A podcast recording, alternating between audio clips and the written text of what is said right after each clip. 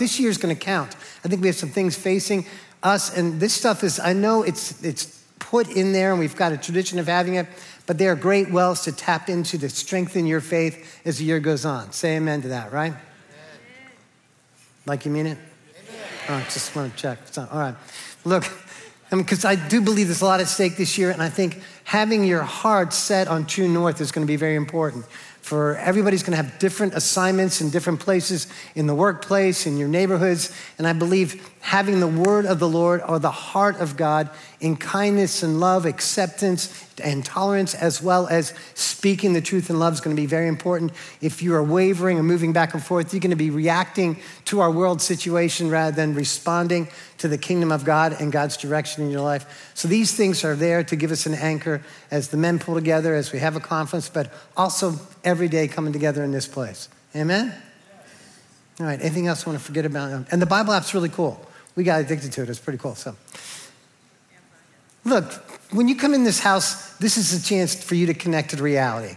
All the other stuff is smoke and mirrors. I just want to say it to you out there. I'm not being weird or denying or cultish or blinded or in a bubble, but the kingdom of God makes us love better, longer, and all kinds of different people. It helps us bring the relief to people's lives as well as assimilating or bringing that relief into our own life for freedom. Not to be a perfect little person, that's ridiculous, but to be a real person full of love in a journey, moving through your life and getting answers so you're free. You're able to love. You're able to care for others. You're able to see through the junk and see into their hearts. That's what we do when we gather. Something supernatural and holy happens as the saints gather together. We worship, and the reality of who God is enters our hearts and begins to put in order our own soul, the things we care about, the things we don't care about. It rearranges, and all of a sudden we find ourselves saying, There, oh man, you feel the peace these things happen with more than words. Would you agree with me? So I just want to tell you, it's a big deal. And it happens all over the planet, and God is all about, and He is, He's all about it, and His kingdom isn't shrinking or getting less relevant. Not a chance. It is more relevant and it is expanding constantly. More people getting saved, getting delivered, getting baptized, getting filled with God, getting their life centered and healed. And people are watching that happen and they're going to them like, What happened to you? That's what I hope people do to you. What is your deal? Well, let's get a cup of coffee and talk about it, man. Seriously. All right? I just need to tell you that. I need you to hear it and think it. Because we got all kinds of things going on. 21 days in. What do we only have like 340 some left? Let's go. It's all good. Father, bless this word we share today. I pray, God, that we'd be breaking through to where you want us to be. We ask for your grace. We ask for your power to be poured out on us. We're paying attention in Jesus' name. Amen. It's my honor to share with you and launch about first fruits today. So I need you to look at me and hear these words, okay? Because it's not just about an offering, it's about a way of life that you're gonna drive a stake into the ground. We have a video and testimony about it. I'm gonna share it with you right now from the great Emily and Sam Kramer. Amen. So, around this time last year, I was working at a public school in Reading, which is about an hour away from here. And I knew that I was going to need to change jobs in the next school year, but I had no idea what I wanted to do. I was in a very intense classroom, so I was feeling kind of burnt out. Honestly, considering not even going back into teaching because I just didn't know what I wanted to do. And so on our first fruits, one thing that we put was that we would find wisdom, clarity, provision for a job for me. So we put it down. We've been praying about it a lot, like many months prior. And as soon as we wrote it down on our first fruits, we got introduced to Rachel and David Durrell. Rachel Durrell is the principal of Sequoia Christian School. At the time, I had no idea who she was. I had no idea that she was going to be the principal. Um, so we just thought we were meeting some pretty cool people. Emily was just kind of mentioning how she was going to, or that she wanted to leave her job. And then, you know, Rachel was like, well, you know, we are starting a school. and I was like, oh, well, this makes so much sense now. Honestly, our jaws dropped because it was just so close in timing that it couldn't be a coincidence. So, like, okay, Lord, Sequoia Christian School, what does that mean for me? And then um, it came to the women's conference. And I've been really struggling. Like, what am I supposed to do? I had really rough days, feeling really burnt out, just ready to not go back into teaching. And at the women's conference, they give um, a prophetic Bible verse and then also a prophetic word. And the Bible verse that I got was Psalm 71 18, which says, Do not forsake me, God, till I proclaim your power to the next generation, your mighty acts for all who are to come. And that was another like thing that the Lord gave me of confirmation, like, no, you are supposed to be teaching this next generation. And then the prophetic word that I got was sustained. So I was like, whew, Lord, okay. So just sustaining me in my job and keeping me in teaching. So then a week later, I interviewed for the school and I ended up taking the position. And that was within a month of writing it down for first fruits. We're not giving money because we want a certain outcome. We're giving money because it's it's what it's what God deserves and he deserves our best. And you know when you're you're seeking his kingdom and seeking him first all these other things are taken care of for you. Um, and you know being generous and giving is is part of seeking his kingdom.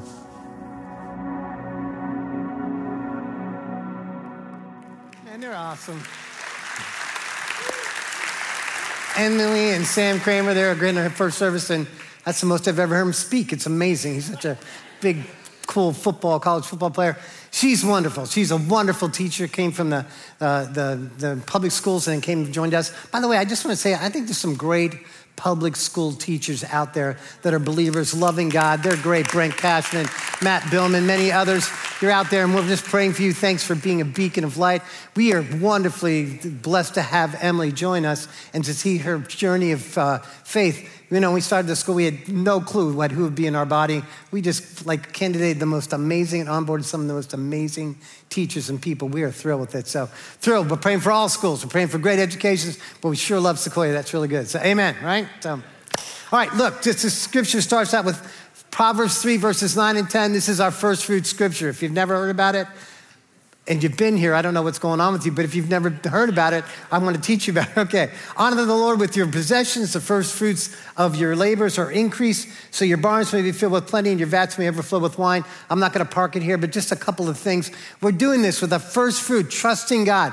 What is this offering about? It's more than an offering, it's a stake in the ground about what you believe God has for you this year. Of course, in general, we're going to serve in the rest of our life, and He's going to take over the planet. But this year, what does He have for you? So we're we're requiring, we're encouraging you, we're prompting you, we're coaching you to think of what God has in front of you this year.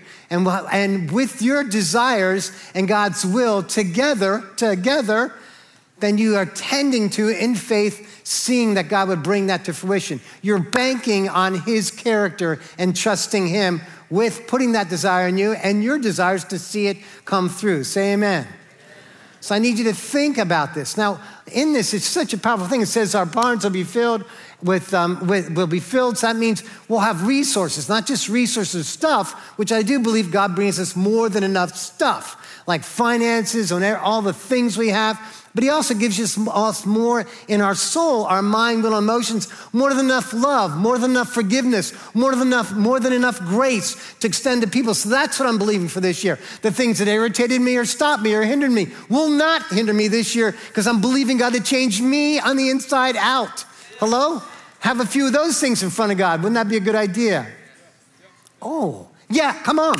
Let's go. Wake up. I know you got your coffee, okay? So, seriously, those are the things we're looking for. Our barns to be filled, our vats to be filled with wine, which I, I have a wine cooler in my house. Not that I drink wine, and for all those who don't drink, that's great. You know what I mean? But uh, I do, and, and I like it, but I can't imagine having a vat. Like, then I have to have an estate, because vats only fits in estates. Anyway, I love this whole thought. It's okay, it's my imagination. You're all right, it's okay. Don't. But anyways, vats is speaking of new wine, which certainly means the Spirit, the refreshing of God the presence of God, the revelation of God. So I'm just thinking about my life or just following through my life, but I'm falling more and more in love with God. I'm starting to see who He is in my life, see who He is in the earth, see who He is in other people's lives. So just talking about a refreshing of the Spirit that's constant coming into your life, that you like it, you enjoy it. Not I have to do it, it's I get to do it.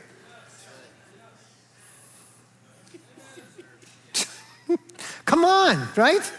This is what we're living for. You're already at a crazy, bizarre church. Let's just dive all the way in. in. Let's jump off the high dive. Come on. Quit looking like January's all over your face. Come on, let's go. This is the best time to dig in. This is when the whole earth, all the roots go down deeper in the Northeast. I don't know what's happening in Florida. But anyway, here, it's digging in. This is a great season. You know this, people, right? It's the grave from the end of November all the way to March and April. It's a time to dig in. Like dig with our roots, dig with our fresh dis- disciplines, but also our life. Like, God, I'm going to refresh myself in you. One of the things I'm concerned about this generation is the indifference. Who's I speaking to? Kevin Ellsworth the other day. He said, Man, the millennials, the, the indifference is so intense on them. Not picking on you, but it floods us. Like, oh, well, it's just, it's going to be the same. Going into an election year, I don't. Come on.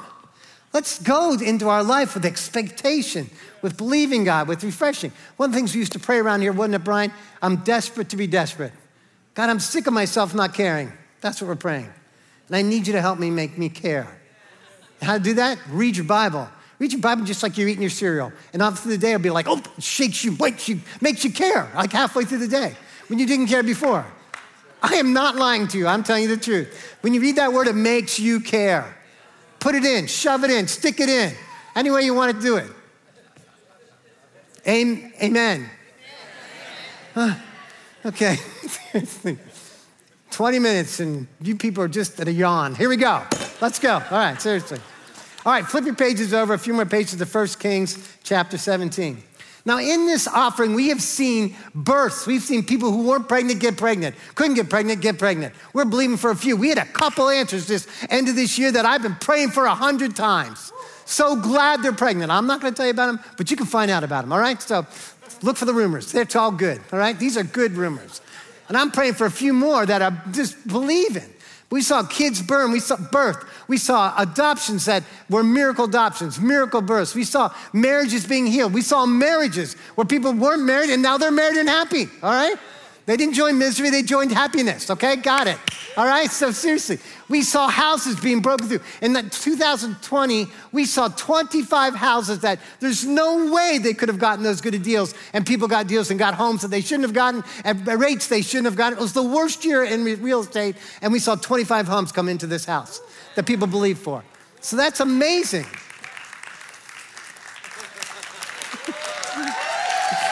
Seriously.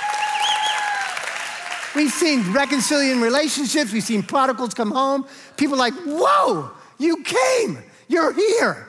You're different. It's amazing. We've seen all these things. We've seen devotion increase in this house, giving increase in this house over the years since we started this first fruits offering. Because people took it into their hearts as a prophetic action. Like, God, I'm going to believe you. I'm going to believe you specifically for what you've called me to, and I'm going to see it come about.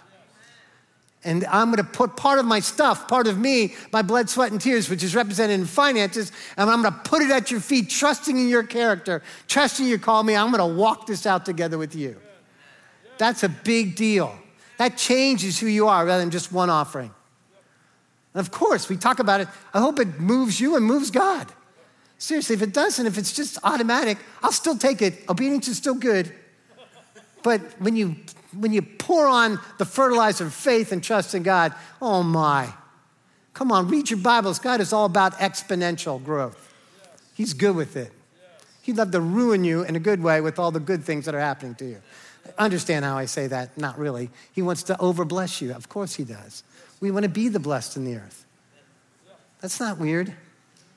We want to have more than enough to share with others, and we do share and we do give and we do expend ourselves for others because God's our source, not our, not our, our math. All right. This is a great story. You're going to love it, whether you like it or not. Here we go. All right? All right. This is a story of Elijah and the widow woman he goes to see. And you know this story that God actually, I love it in 1 Kings 17. God gives a word to uh, Elijah saying, I have commanded a widow there to provide for you at Zarephath.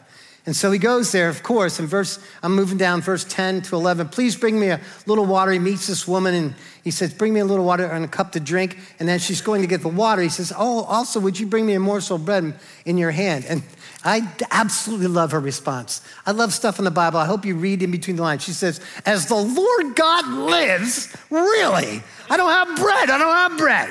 Because only a handful of flour in a bin, a little oil in a jar, and I'm going to go gather a few sticks. I mean, this girl is not having a good attitude. Is that right? You would never be like that on the inside. Really, God? Really? We're going to do this again? Really? Okay. I'm going to prepare for myself and for my son. I'm going to eat it and die. She's having not a bad day. She's having a bad month, a bad year, okay? Seriously. And she is discouraged and she's giving up, right? In fact, she's preparing to die. And then what does he say to her? He said, Don't fear, which is great, because maybe she will. Don't fear, but go and do as you have said, really. Go make the food and die. That's just so funny. And bring it to me, and afterwards make some for yourself and your son. And then he gives her a word that the flour won't run out, nor will the oil, until the Lord makes it rain. Doesn't that true? And so she does obey him in verses, go on, verses 14 and 15. She does obey, and the flour doesn't run out, or the oil doesn't run out, right? Great story. So, a couple things here to pull over, okay? Just take a look. Two things. One, one is that she put God first. It seemed that Elijah was telling her something so arrogant and so selfish. Like, here's the man of God. He shows up in the town. Here he is lounging in a chair. People are starving, walking by. They're desperate. He seems totally um, oblivious to it. Calls out to this poor woman, hey, hey, you can get me some water there. And then, hey, man, I'm, would you make me a cake? Make you a cake? Seriously? Yeah, yeah. Then he says this word to her because he and God have already had a plan for this woman. It's not about him eating people, please. It's about him working with her. He's sent there to make a difference in this woman's life. Isn't that amazing? Do you think God knows you're sitting right there with your whole attitude and everything right now? You are so wrong. He knows everything about you, what got you here this morning, what kept you, what you did on Friday night, and what you're doing to do the rest of the day. He knows. Now, he's a little cheater. He's a little outside of time, time, which bugs me a little bit, but I tell him this all the time. Like, sure, you're outside of time. Anyway, anyway. But anyway, so look. Some things I shouldn't share, I guess. They're just things in my mind. like, anyway, but he's ahead of this. So he's doing this, and first thing she does is he's commanding her to put God first. This is a huge principle in Scripture. How many know this is true? I know now you're going to get my yawns and all this stuff, but you know, seek God, seek the God, what is it? Matthew 6 33, it's your deal. Seek first the kingdom of God. There's the word first. I'm so happy. Seek first the kingdom of God, and all these things will be added to you. Yeah, you love this word anyway. So, but this is a serious proof in our life. When we put God first, there's an order that begins immediately to come inside of our souls and our lives. That we put Him first, bam, when we do that, first. But I'm not talking about just in duty, I'm talking about in your will, in your heart, that I lift him up. I will make him first. I will care about him more than the things that I tend to care about. I, that, that crowd my life. I'm gonna put him first. I'm gonna think about him first. I'm gonna do the first things first. The rest of the stuff you can do. If you like country music, you like Cheerios, what do I care? Do whatever you want, but put God first. It's really important. I'm not just preaching, I'm telling you the principles that have changed our lives okay? So God, in principle, through scripture, everywhere, puts God first. He says, come on, seek first the kingdom of God, and all these things will be added to you. Mark 12, love the Lord your God with your heart, with your heart, soul, mind, and strength, right? I'll speed up here in a little bit. It'll be faster for you. So we know, put these things first, okay? Wasn't it in Revelation that, that, that the Spirit of God came against men, saying, You've lost, in Revelation 2 4, I have this against you, you've lost your first love did some great things, but, but we didn't have any chemistry. We didn't have any romance. You know, I really like being loving Pat, but I like being in love with Pat a lot better. A lot better. And then I promise, I, that makes me feel that she will love me back sometimes. So anyway, so, but our job's first. Guys are first. All right, so anyway, so we put God first. This is an important principle in our life. There's so many other things. Uh, Hebrews 12, lay aside every weight and sin that's set before us and looking at Jesus, keeping him preeminent. Come on, how many know this is true? Right? These are scriptures that come right out of us. So, this first principle, so as grouchy as she is, she does it. She tends to him first. She didn't say, wait, I'll make my cake first, or you're a loser, I'll check you out later on. She does it, doesn't she? Which brings me to my next big punt, pull off and say, she obeyed. How important is obedience? It, even a little obedience is good. Does she have an attitude? Yes, but she obeys, doesn't she? Come on, 1 Samuel 15 22. Obedience is better than sacrifice. Oh, now look, this is something I can't do for you, but you have to weigh into your heart are you sacrificing or are you obeying? I don't know. I don't know. Is it a big deal? Yeah, it is. Sacrifices can puff you up and think that you're acquiring, accomplishing something. Obedience really usually ruins your day. Okay? Is that all right to say that? Because it has to deal with what you want to do. You can pick your sacrifice, but obedience is just a pain in whatever you choose, okay? So it is. Obedience is so important in our life. Do you know that he learned obedience through the things he suffered? Hebrews 5 8. What a great scripture. What kaboom that Jesus, the living word of God, flesh and God mixed together, had to walk through obedience, had to learn obedience through the things he suffered. So when issues came, he reached to obedience to find the answer and to grow. And he grew in wisdom and stature and favor with God and man. Luke 252 but he did it by obedience. That is powerful. That is foundational. What is your key to walking in a life that's free? Start with that, that little bit of obedience. This year, think about that. How important is obeying?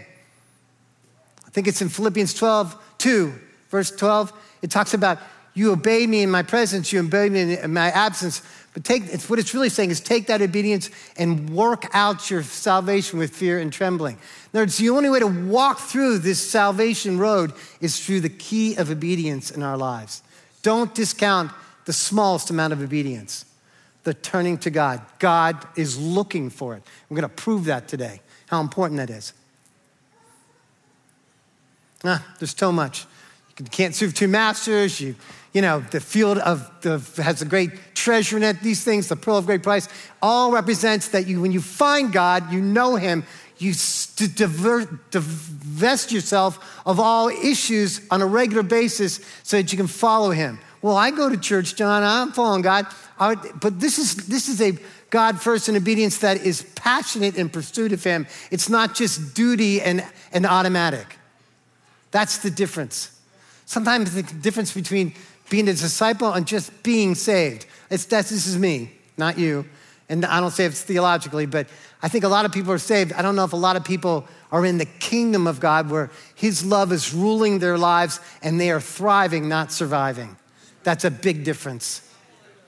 I get sick and tired of existing and just surviving. Gets me grouchy, okay? But thriving, two steps, one inch, I'm good. I could chase that, but I hope you can chase it in your head. You gotta think, okay? But one inch, two inches makes a difference. And all of a sudden, you're a different place than you were last week. Gosh, so amazing. All right, so look, this is the two things that happen. So she puts God first, then she obeys, and great. All of a sudden, she has provision in the time of need. Good, end of story. That's good. Way to go. Thank you very much. Move on. Oh no, we're not gonna move on. Oh no, no, take a look. Does anybody know the story? Let's go to verse 17. This is so great.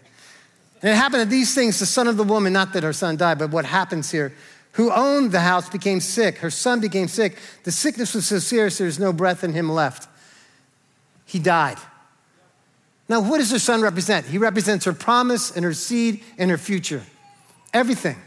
What is she living for if she's not living for that? What did the first few scriptures go if it wasn't about this?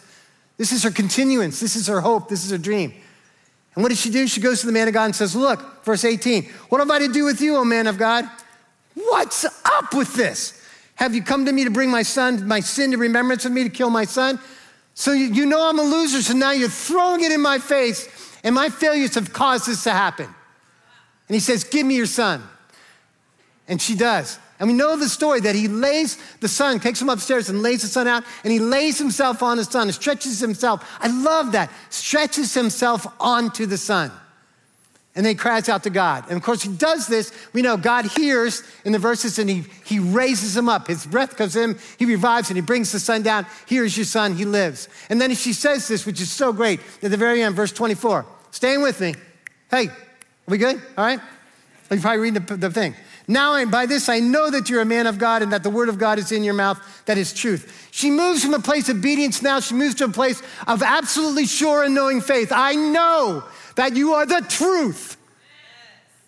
A lot of us can go through this year and just stay in obedience, but if you don't embrace the proving, now there is a proving in all of our lives. I'm sorry, every word of God is proven, Proverbs 30.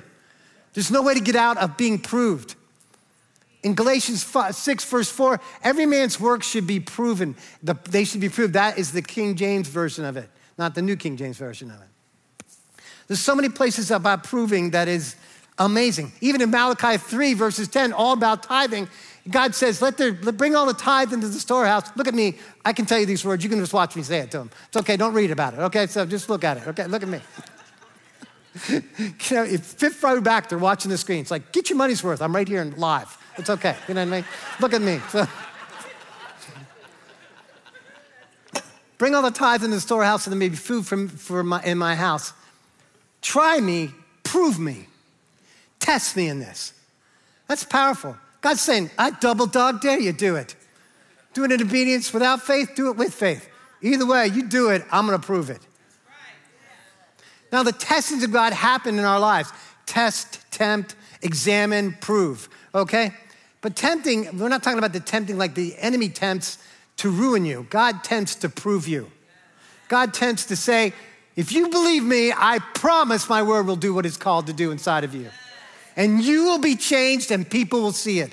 Because it says also in Romans chapter 12 that it says, be conformed and be, don't be conformed to this world, but be transformed by the renewing your mind. One of your favorite scriptures, Brian. And it says, why? Because it'll prove what is good, good first. That's good. Men will see the goodness of God just because he's good. And then it'll prove what is his acceptable will in this earth. And what will be? You will be his acceptable will. People see you and go, that's something different right there. I feel better when I'm around you. I like talking to you. You know, there's something about you that's good, and I can see the will of God moving through your life. They may not say it with words, but they're gonna know it with your life. But that proof has to happen. Jesus, when in Matthew 4, when he was driven, led, pushed into the wilderness to be tempted by the enemy, oh yeah, it says that right there. Yeah, right there, it says it. There you go. It's, that's what happens. So if he doesn't get off the hook, well, you're going to be you. How, how do you think you're going to be? And if you can ignore the problem, then come, just embrace the situation you're in and say, God, you're gonna, do you have an answer in here somewhere? Now, this is not a nice situation. Her son dies. He's gone. That's devastating. It's a ruin of her, of her whole life. And she begins by running back to the man of God and blaming herself. And then he says, Give me the son. Oh man, this is so good. Her confusion is that she thinks that her failures are blocking or ruining her success. But the truth is, the seed of her small obedience is enough for God to overcome in her life. We spend so much time looking at our past like not, not, not, fail, fail, fail, I'll never, never, never. If you could just give him a little bit, just a little bit, give him something to work with, and God will move you from point A to point B. I swear to him, I swear to God, he'll do that. But you got to believe it, you got to hold on to that. So she obeyed and she put him first, but she does two more things here that are stunning. She goes to have the argument with the man of God. When her son died, she didn't go like make funeral plans and like, oh, move town, pack up the house, or leave her faith, or leave her faith or leave her relationship with God and get so mad she won't talk to him. But she goes and talks to him. She goes and has the argument. She goes and contends. She says, I'm going to have that argument with him. Her argument's wrong based, but it's an argument. I just read in Job 13, verse 15, though ye slay me, yet I will trust him. And then it says, but I will make my defense before the Lord. Well, actually, the translation means, you can do all this to me, but one, I'm to stay in front of you. But the other one, I'm to have my argument in front of you. I'm to bring my case before you. One of the translations says face to face. Some of you, man, quit, quit. Make the argument. It's for you. God knows what's going on with you. He wants your faith. He wants your confrontation. He wants you face to face. He wants you to talk to him about it. He needs you to walk it out, talk it out, and have the argument with him so he can bring you to faith. The next thing he does is then she gives him the son. Why wouldn't she say, You can't touch him? You've ruined him. You said you didn't. You can't have it. But she didn't say that. She gave it to him. Now, in giving it to him, she's not developed, she's not walking away. She's trusting God with that. Oh man, come on. Have you ever had a God, have God, had God, not a God, the God, persuade you in something about yourself, about a destiny, about a purpose, about a situation, about a person you've held before him, which is amazing things to hold someone before the Lord when they can't hold themselves before the Lord. And there's some Maybe they're putrid. Maybe they're rebels. Maybe they're a prodigal. And then you still, you can't make it work out. It, even though you know God spoke to you about it, but you can't make it happen. There's a point there where you have to give it back to God, but not let go of it. This is so weird, but you can't let go of it in your heart. Like, God, I can't make this happen. I've had this happen. And then have God stretch himself out on your problem, stretch himself out on your promise, and see it come to life. Oh, man. I have seen this in my life. I have experienced it with my stuff, with my home, with my sons, that I got to a place I couldn't do anything for them. But I couldn't let go of them. Or oh, I couldn't do anything with my situation. But God, you stretched yourself on it and you spoke and I remember the words you spoke to me, and they came back to life in me, and my situation changed. Come on, this, is, this moves you from obeying to absolutely knowing. Oh, this is so amazing when we do this. This is the course of our life. There will be a promise. We will go into us. We will obey. We will make them first, but there will be a test. And don't snap out of it. It's you there has to be one because there has to be a change in you that when the next test comes, you know God will navigate a way through it. So we get less and less shifted by our circumstances, tossed to and fro by every other way people do things and say, God, no, I know because you did this here, you did this there, you did this with this person, you did this in this situation. And for all the ones you didn't come through, I'm still believing. I'm not denying I'm overcoming. I've seen you overcome when I couldn't, when I was wrung out, when I didn't know what to say, when I didn't know how to act, when I didn't know how to behave, what I didn't know, but I knew that you were there. That's what this woman lived through. She had the argument, she gave him back. And man, when that guy brought that child back down, she was a different person. You don't think that city changed? I wish I could find out in history what happened to this woman. Because something, God loved her enough not to let it go over there in verse 15 to 16, where there was provision in the need. Oh, you like that? I'm gonna show you some more. When there's no chance I can change it. And I'm gonna use your life to prove it. Just stay with me. Don't give up with me. You had a failed business, it didn't go right. I know that's true in this place. But maybe God has a greater call, but the same things, the same desires you have in that business, could they be in a greater place? And could it be hard to do it? Yes. Absolutely. Go back to the calls in your life. Go back to what God has for you this year. Go back to what he's done. Remember that he is able to stretch himself out on your promise and make it come to life. I'm telling you, I've lived this in my life. I've seen it happen, and I'm believing it for this house. This is more than an offering. This is a stake in the ground for what God has for you in your life. And it's this year upon next year upon next year. It's for us.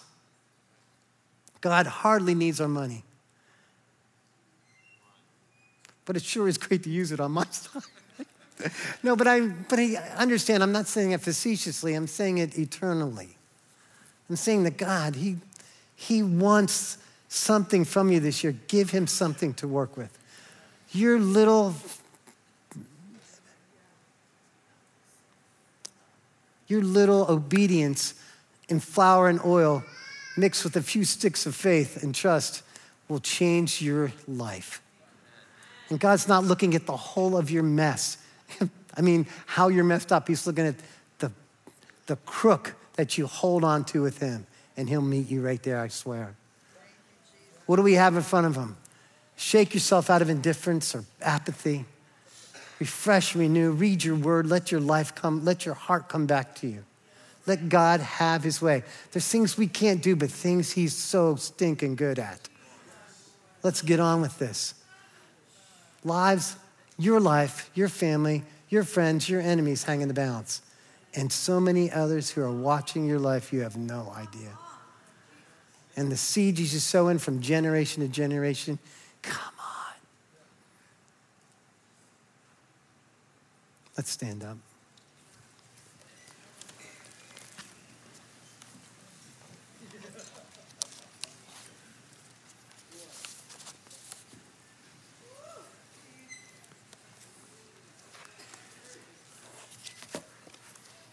So believing for this year.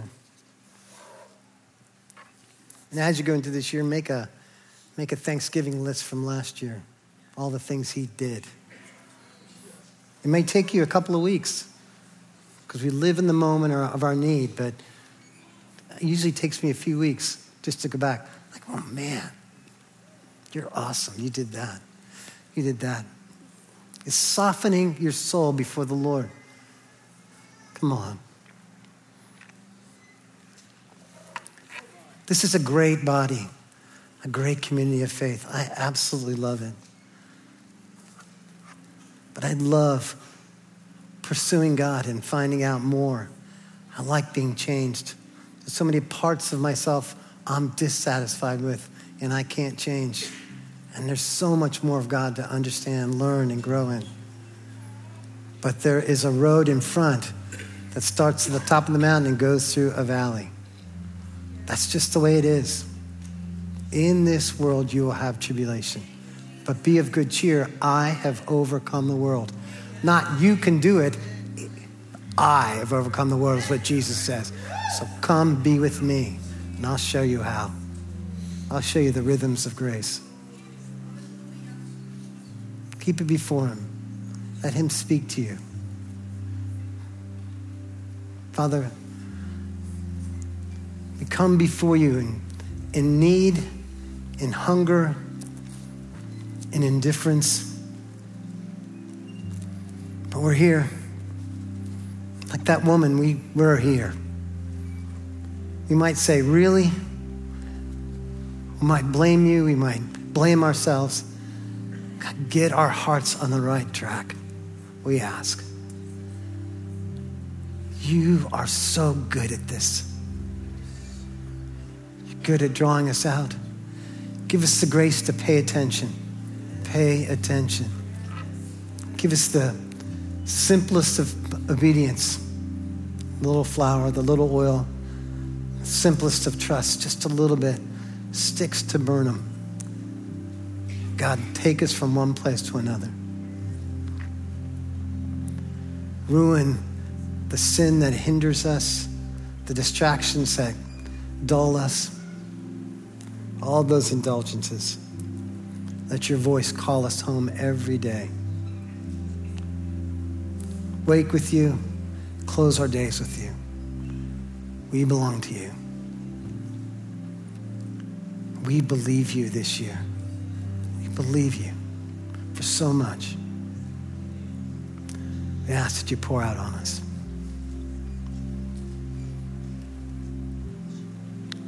Amen. Amen.